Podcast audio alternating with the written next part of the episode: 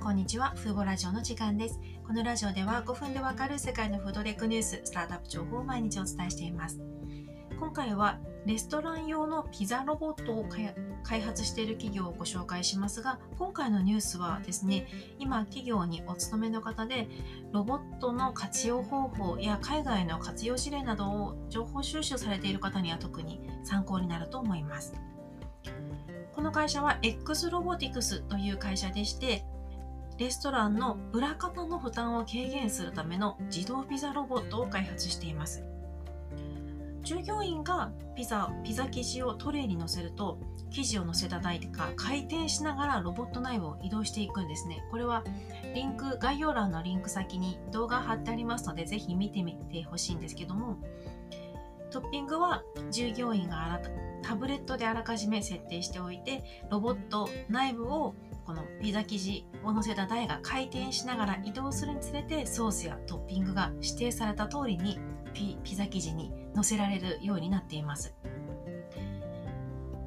で、この X ロボティクスのピザロボットはですね、最近オックスフォードにあるピザ店で試験運用をしていて、その完了、完了したという報道が最近発表されていました。このピザ店で試験導入されたピザロボットは1時間に100枚のピザを作ることができたそうです。1ヶ月間の試験期間中に合計472枚のピザを生成したということです。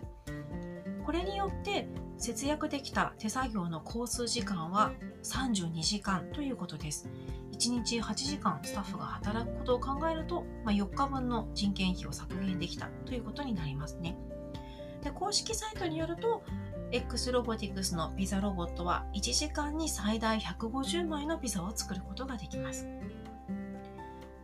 でピザのソースがけやトッピングっていうのは単調な作業なのでロボットであれば休憩を挟むことなく連続して1日に何百枚ものピザを作ることができますよねあと人がトッピングする時ってトッピングがあの毎回量がピザのピザによってトッピングが多すぎたり少なすぎたりといったブレがあると思うんですけどもロボットであればトッピングの量を正確に制御することができますし例えばサラミを指定された場所から 2mm 以内に置くといったように正確に正しい間隔で配置することができますこれによって毎回同じ品質のピザを提供できるようになることで全体的な材料コストの削減につながりますよね。また単調な作業こういったトッピングやソースかけといった単調な作業はロボットに任せてより付加価値のある作業にスタッフが専念することができるというメリットもあります。でこの X ロボティクスのピザロボットはですね完全に自立したロボットではないんですよね。生地を置くという作業と洗浄といった作業は人がやらないといけないんですね、まあ、残りは全てロボットがやるんですけどなんで最初なんで生地を置くとことかこう全部自動にしなかったのかなと思ったんですけどもピザあの他社と比較した結果その理由も分かりました。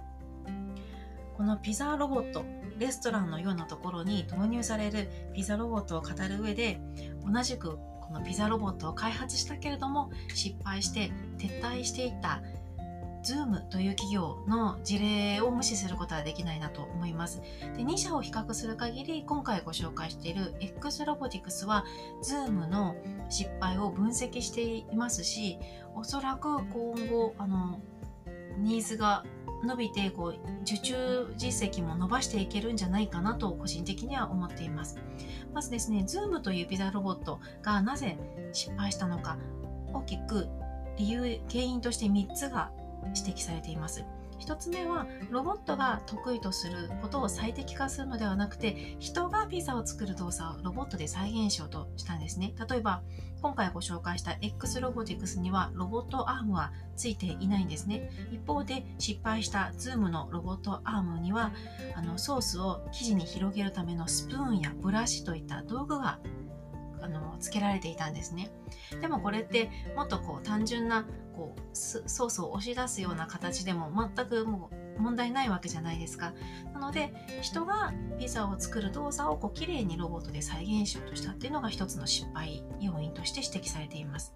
2つ目は精密すぎる機械を搭載していたと言われています。これらの設備は高いだけでなくて大量のスペースを必要としたのでそもそも一般のピザ店には装置を収容することができなかったそうなんです。そして失敗要因の3つ目は従業員の時間の95%を占めるトッピングを自動して自動化していなかったということだそうです。反対にピザを生地に置くとかソースを塗るといったそれほど時間のかからない一瞬で終わるような工程を自動化していた。ということなんですねつまり Zoom という企業は自動化しなくても良い工程を自動化していたのに対し X ロボティクスはスタッフにとって手間と時間のかかる工程を自動化しているということですあと X ロボティクスはロボットならではの演出に、まあ、演出を重視するのではなくキッチンスタッフの悩みにフォーカスして負担を軽減するように設計しているんですよね。なのでここまであの調べた時にあこのピザロボットはきっといろんなピザチェーン店からこう注文が入るんじゃないかなと思いました。実際に海外メディアの報道によりますとすでにいろいろなピザチェーン店から800件の予約注文が入っているそうです。そして今年後半から来年初めにかけて大量生産を開始するために今施設を準備中だということです。あとですね今のバージョンは1時間に最大150枚のピザを作れるんですが今後1時間に300枚作れる次世代型バージョンも今年リリースするということです。でこの会社のホームページにも書いてあるんですけどもレストラン業界が直面する問題の解決にコミットしているんですよね。その点ですでに事業ピザロボット事業から撤退した Zoom とはこう真逆を言っているんだなと思います。なので今後この企業がアメリカでどのようにこう普及していくのか導入が進んでいくのか気になるところですよね。